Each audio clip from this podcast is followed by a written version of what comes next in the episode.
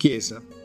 Quelli che egli da sempre ha conosciuto li ha anche predestinati ad essere conformi all'immagine del figlio suo, perché egli sia il primogenito tra molti fratelli. Quelli poi che ha predestinati li ha anche chiamati, quelli che ha chiamati li ha anche giustificati, quelli che ha giustificati li ha anche glorificati. La descrizione che Paolo fa del piano della salvezza in questi cinque passaggi sintetici della lettera ai Romani al capitolo 8 ci rimanda certamente al tema dell'elezione, ora rinnovata nell'economia del regno che Cristo è venuto a compiere. Proprio Cristo sigla il passaggio tra i due piani salvifici. Egli è il principio di novità. Tutta la creazione è stata pensata in Lui e dunque attraverso di Lui è chiamata a realizzarsi.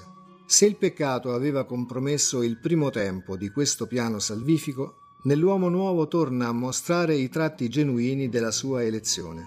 È qui che possiamo incontrare la Chiesa, un popolo rinnovato in cammino, guidato dal buon pastore verso il compimento del piano di Dio.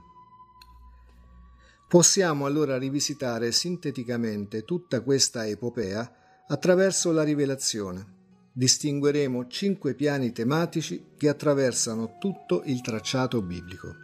Creazione. In questo ambito originario Dio si rivela descrivendo un abbozzo del suo progetto d'amore. È il Dio creatore che ha davanti a sé la creazione, opera delle sue mani. Egli la guarda bonariamente, dichiarandola buona. Poi la liberazione dall'Egitto. Dio manifesta la sua sollecitudine per ciò che ha creato, scegliendosi un popolo ed educandolo. Dona a questo popolo una ketubah, un contratto di matrimonio al modo degli ebrei. Lo dona nella Torah. È il Dio degli eserciti, che cura e difende la sua proprietà in mezzo alle nazioni.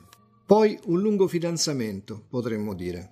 Attraverso i profeti, uomini secondo il suo cuore, Dio si mostra vicino provvidente, geloso, difensore e consigliere. Agisce come uno sposo. Il Cantico dei Cantici, l'unico libro che non menziona il nome di Dio, in realtà lo definisce e riconosce come l'amante e Israele come l'amata. Poi le nozze di Cana, il matrimonio banchetto cui Gesù fa costantemente riferimento nelle sue parole, mostra caratteri di eternità nel racconto delle nozze di Cana un vino buono versato alla fine, una prospettiva nuova, fedele alla rivelazione, ma aperta alla novità. Si intravede già il passaggio da popolo dell'alleanza a convocazione missionaria, appunto la Chiesa. Qui lo sposo è Cristo e la sposa è la Chiesa. Infine la Pentecoste, quella che tu badi Dio a Israele, il contratto che noi abbiamo incontrato nel dono della Torah, viene ora scritto sulle tavole di carne del cuore umano.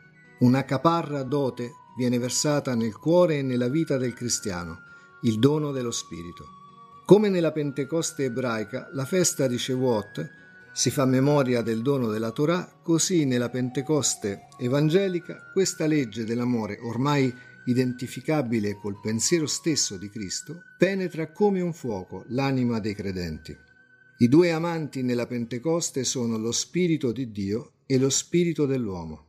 Da qui cominciano a parlarsi per la salvezza del mondo. Questa allora la garanzia della Chiesa, una tradizione antica che ha come origine il progetto della creazione, continuamente rinnovata dalla presenza del Cristo che parla all'uomo di ogni tempo.